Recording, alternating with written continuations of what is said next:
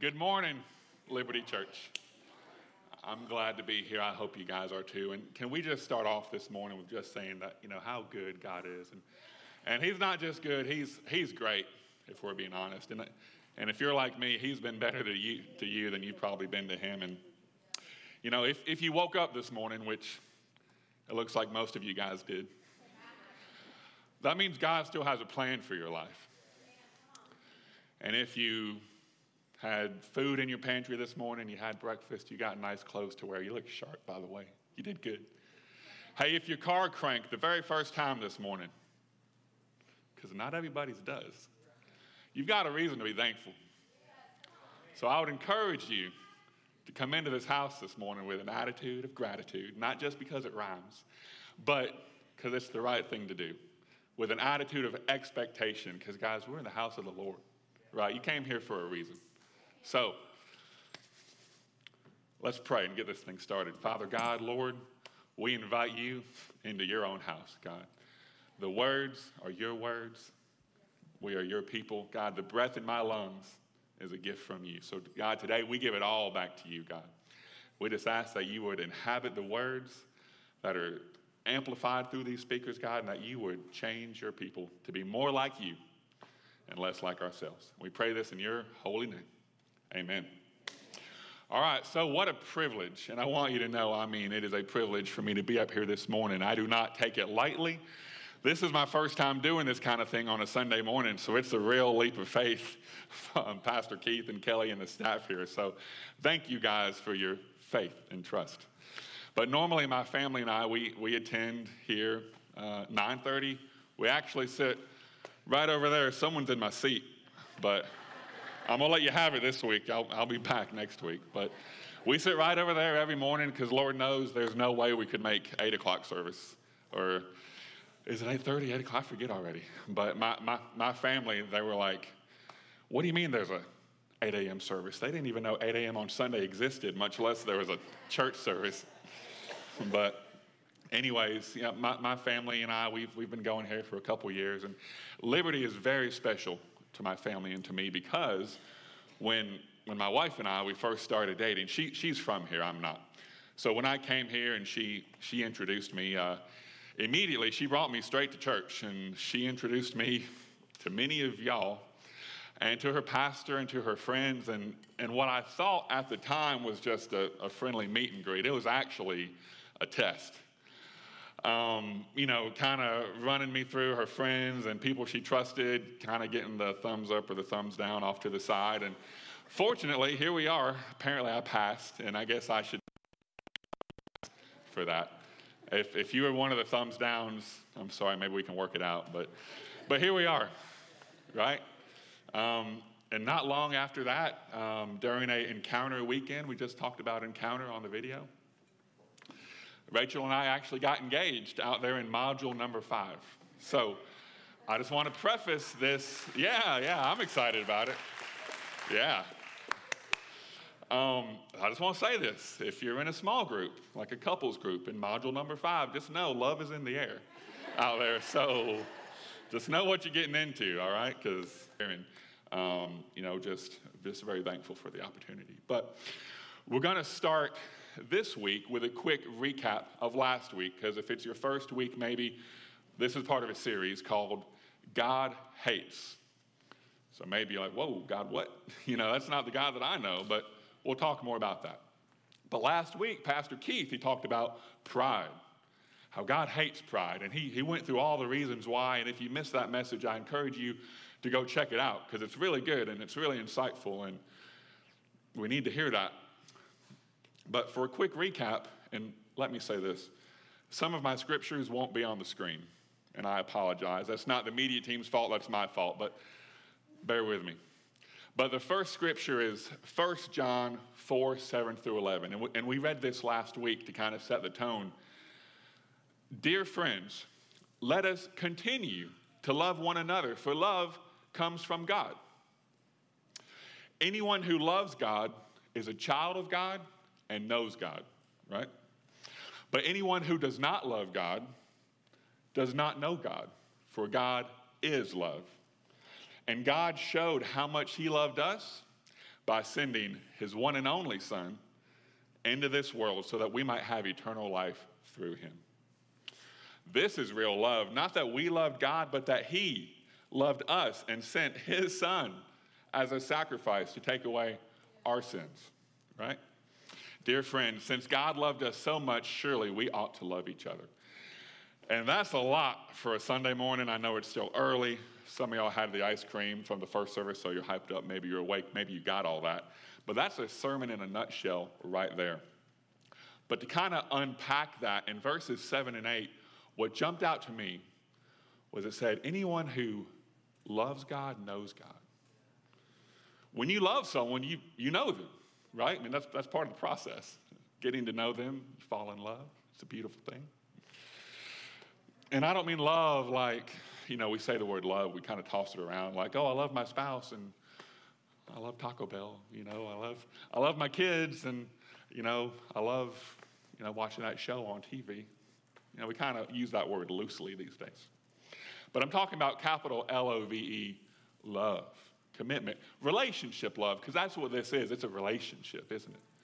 That's what it should be. It shouldn't be like, you know, we've all done it, treated God kind of like a spiritual ATM, you know, just making deposits until we hit the overdraft and we're like, uh oh, you know, I need to make a, make a, uh, I mean, making withdrawals.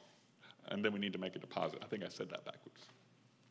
But when you love someone, you try to do more of what they like and less of what they hate. And it's surprising to hear that God hates. We don't normally talk about that. Normally, a lot of times today, we always focus on the good stuff, the warm, the fuzzy stuff. We take a story like Noah's Ark, for example. I mean, dark.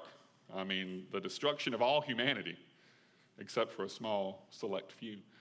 And we simplify that down to a bunch of smiling animals rocking on a boat. I mean, that's a very small portion of the big picture. We're not telling the whole story. We're doing ourselves a disservice. We're doing this world a disservice. They need to know that, hey, there's, you know, parts of God that we don't always talk about. And hate is a strong word, but what you have to understand is, is when you love something, you hate the things that do harm to that thing. And so because God is love, he hates. And what we mean by that, to unpack that, because God loves righteousness, he hates evil.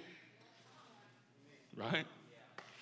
Because God loves justice, he hates injustice, hates it. And because God loves sinners, and that's you, and that's me, by the way, if you didn't know.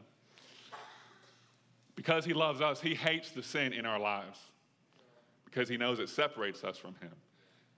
And it causes us to live less than the life that he purposed for us. So, our responsibility, just like in any relationship, is once we learn what they love and they hate, is simple.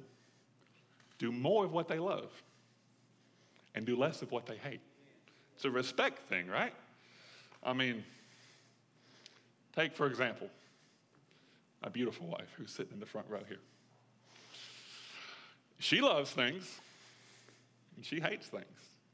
I've come to figure these things out as we've been together. For example, she loves it when I fix her a snack for no reason at all. You'd never know it by looking at her, but she eats all the time. She is hungry constantly. And she loves it when she doesn't have to ask for it. I just say, hey, baby, here you go. She loves that. But she hates stuff too, don't you? For example, she hates it when I drive her vehicle and leave the parking brake on. she hates that because, well, I hate it too because then I get a phone call after she's drove the kids all the way to school with the parking brake on. That smell, guys, that smell don't go away. That's, that's stout. But she loves stuff. We're in a relationship, right? Like she loves it when I, you know, play her a song on the guitar, which I don't do as much now anymore, but I need to. But she hates it when I crunch ice.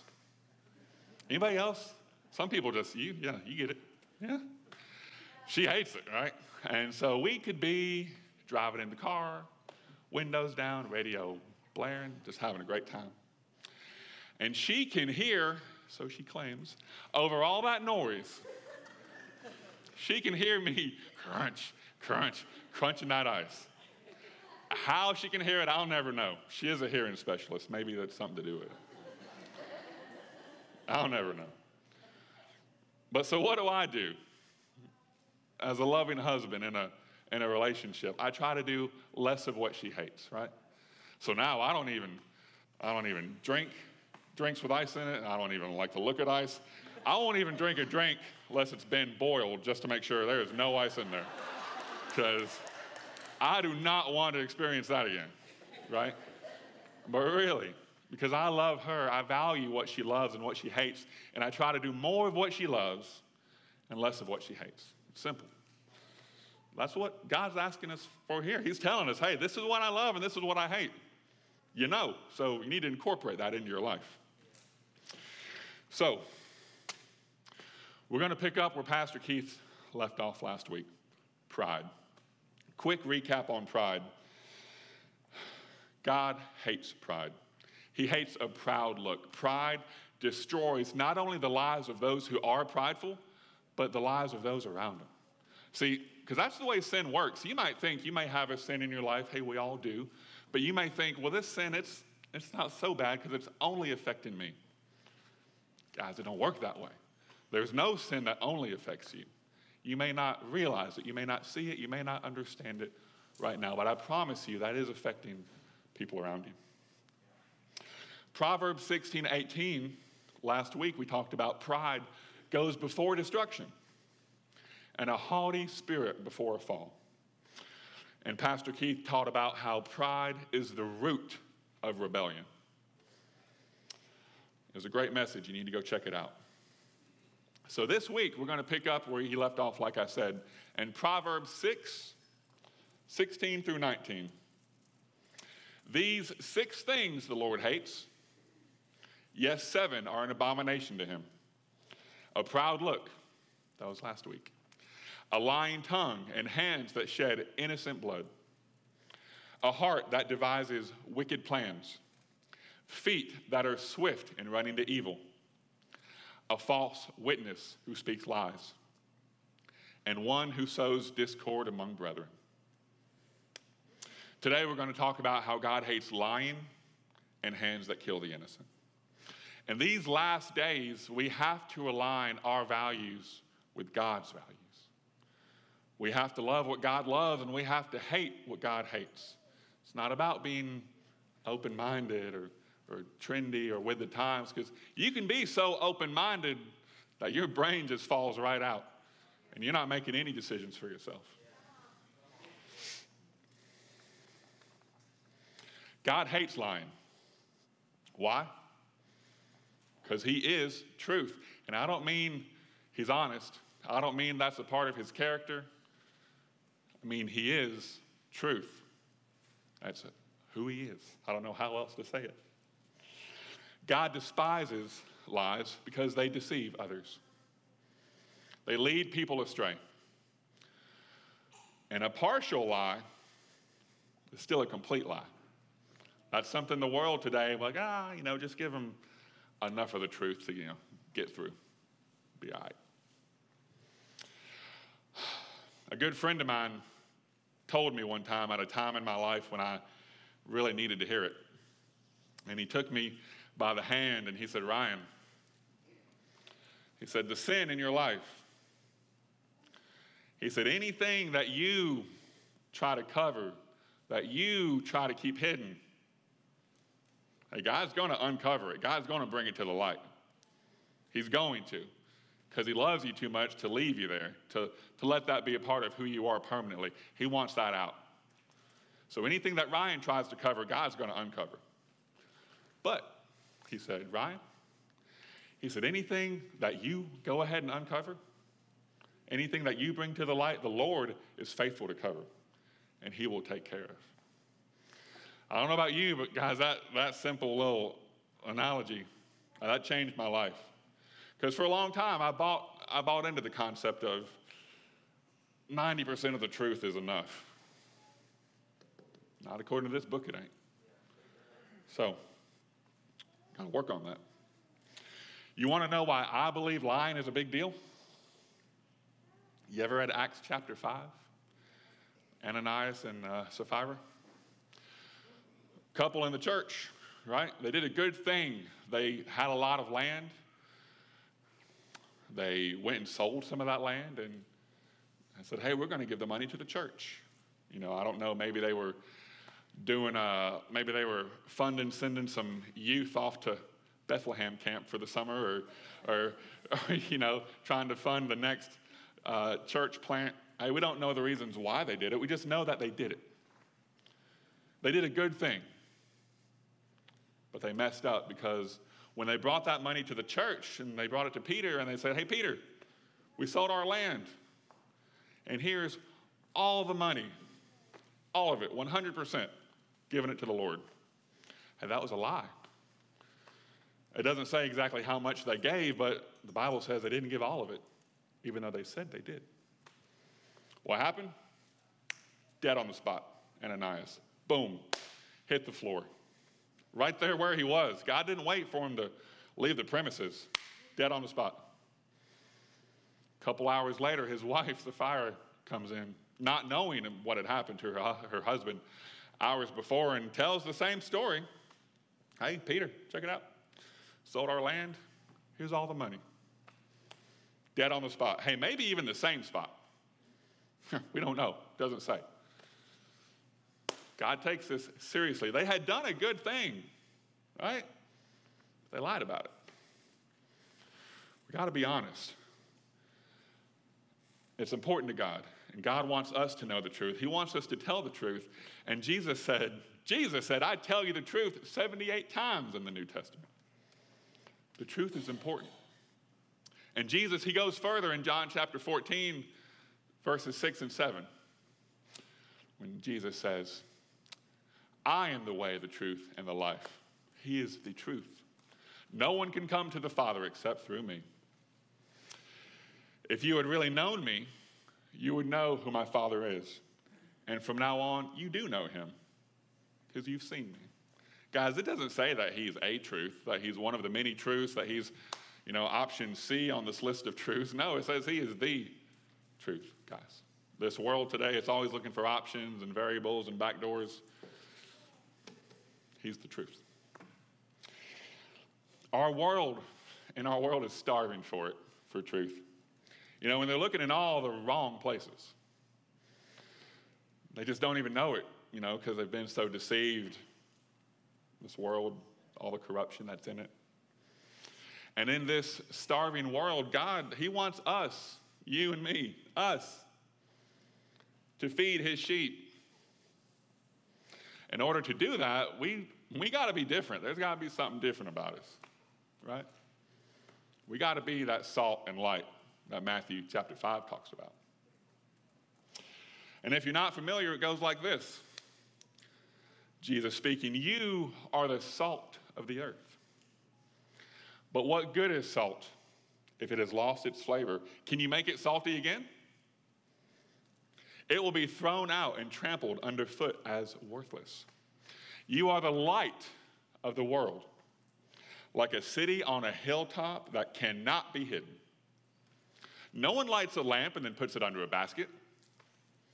Instead, a lamp is placed on a stand where it gives light to everyone in the house. In the same way, let your good deeds shine out for all to see, so that everyone will praise your heavenly Father. God's calling us to be different, right? He's calling us to love what He loves and to hate what He hates. And the thing is, God's truth will draw others to Him. You don't have to do anything special or fancy or complicated. You just got to be different. Because, guys, we are all made with this God shaped hole. You probably heard it. That only He can fill. And while the world's out there looking for everything to try to fit that void and it don't fit, eventually, eventually, they cross paths with you and they see a difference and they see that truth in your life and they see that love in your life, and that hole starts to feel not so empty, they're going to want to know why. Truth draws people to the Lord. You know, it's like this when a, when a jeweler has a precious stone, a beautiful stone, and they have it on display and it's all polished, and you're like, hey, that's a nice rock you got there. You know, that's, that's nice. That's expensive, I can tell. But when they really want to set it off, what do they do? They take that beautiful stone and they set it against a solid black backdrop. Why would they do that? That stone, in and of itself, is beautiful. It's obviously got great worth. But the contrast between the light from that stone and the darkness in the background, it enhances the beauty of the stone, right? And guys, just like our lives, there's beauty in being here this morning and being obedient to the Lord and, and being honest and doing the things that God loves. But there's additional beauty in the contrast between the way that we should be living our lives and the way that this world operates. There's beauty in it. John 21 17 says, Jesus again speaking. A third time he asked him, Simon, son of John, do you love me? And Peter was hurt that Jesus asked him that question a third time. He said, Lord, you know everything. You know that I love you. And Jesus said, Then feed my sheep. God wants us to care for his people. So, just like Peter, God asked all believers to be available to feed those who are spiritually starving and to take care of God's people. And this is going to kind of transition us into our next point about looking out for the welfare of one another and not hurting one another.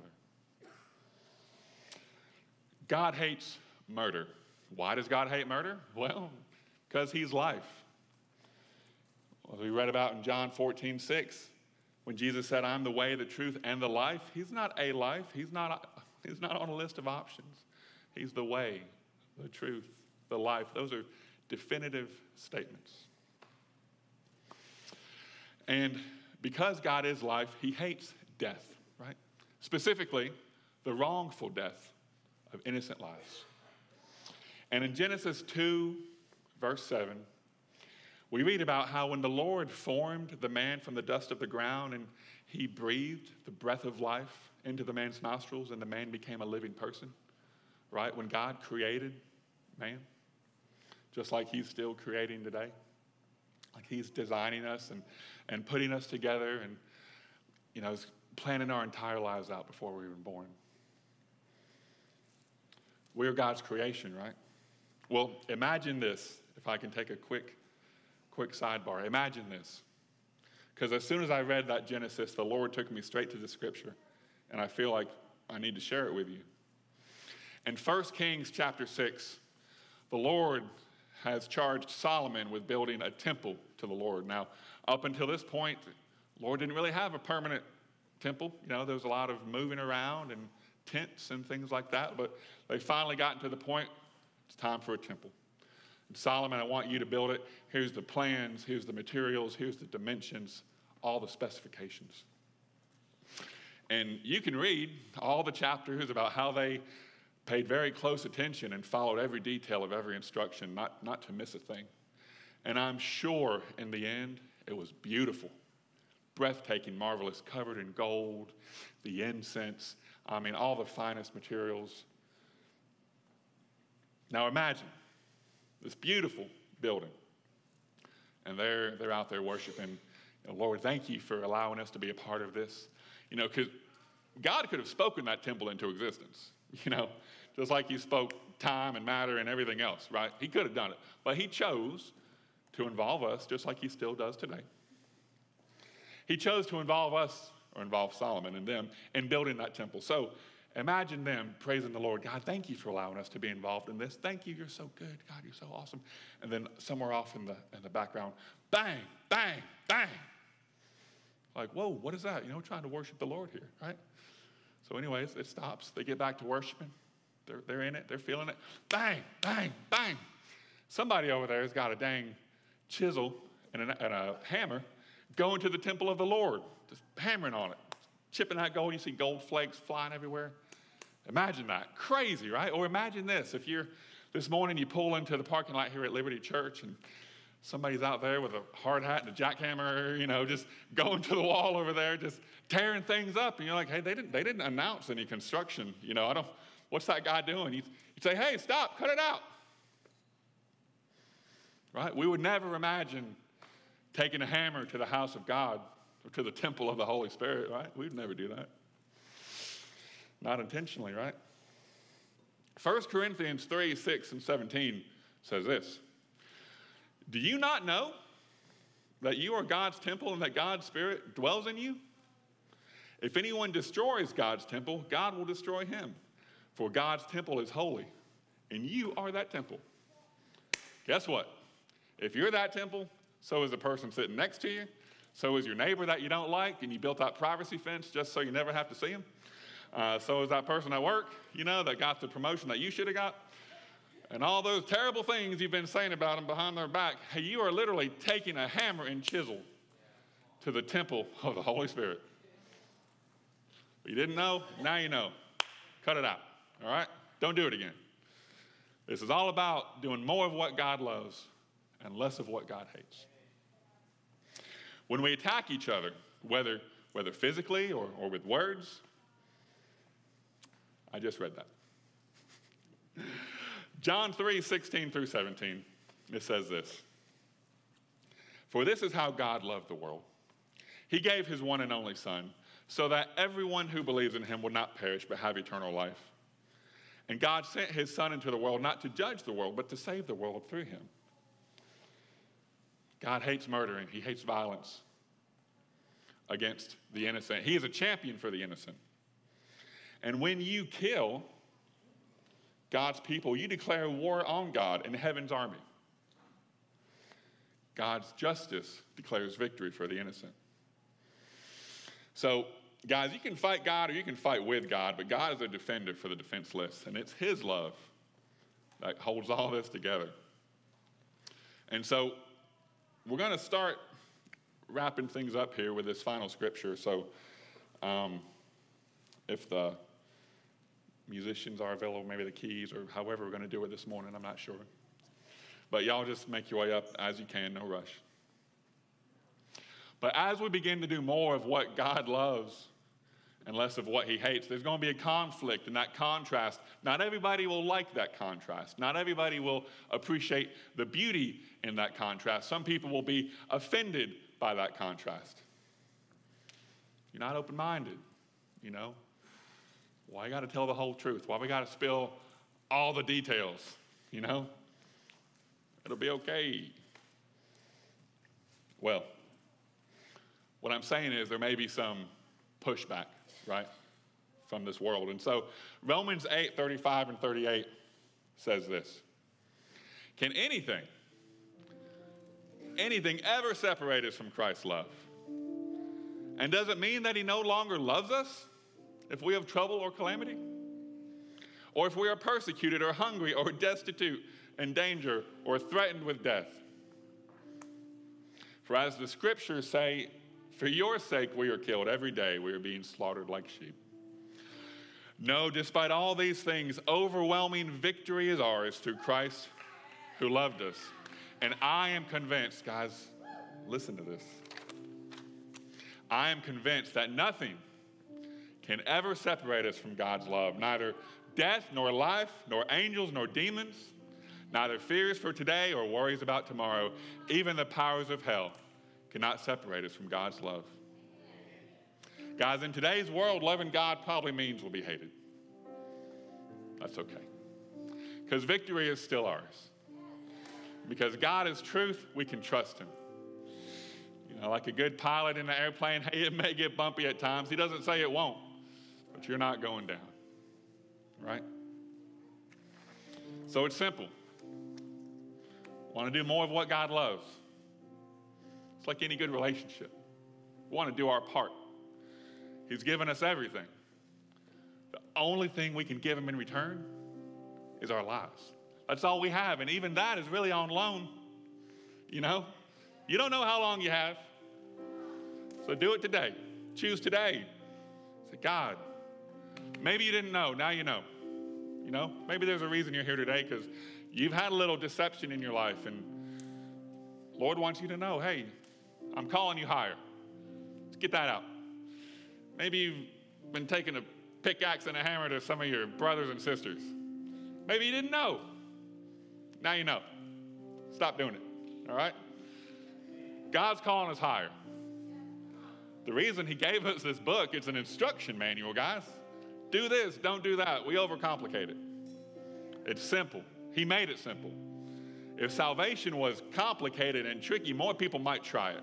If it was some great quest that we had to go on and achieve and, and we could tout our accomplishments and show our medals, you know, maybe, maybe we'd buy in.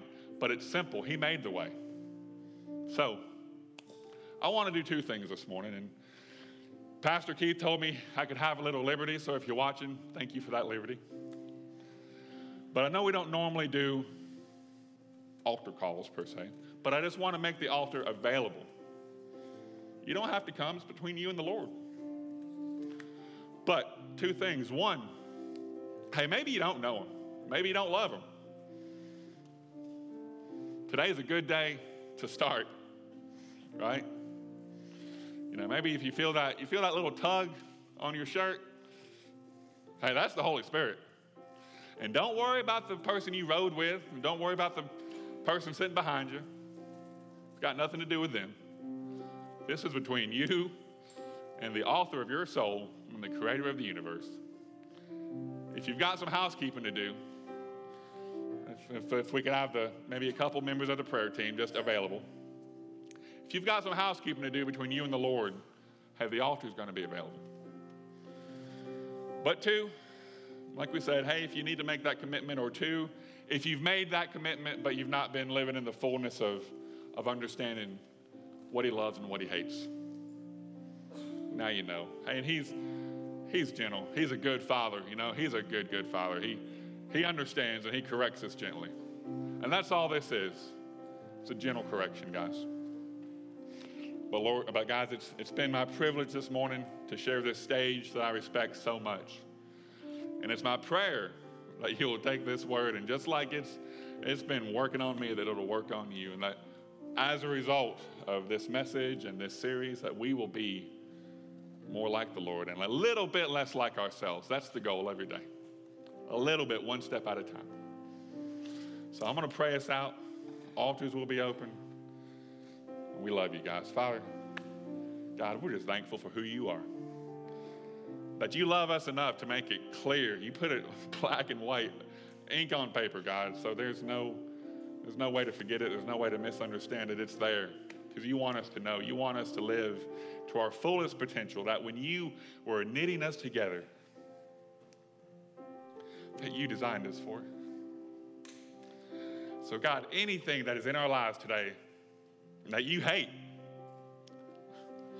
God, we just ask that today you would help us to shed that. That we would leave it at these altars, that we would leave it at this church, leave it in that seat, God. You, how you do it's between you and them. But Lord, today is the day. We want to walk in freedom. I mean, it's no coincidence the name of this church is Liberty. Because where the Spirit of the Lord is, there is liberty. And where the Spirit is Lord, there is liberty. And God, Holy Spirit, you are Lord here today. And we turn this service and these hearts over to you to do what only you can do. We pray this in your precious and holy name. Amen. Thank you, Ryan, for that great word.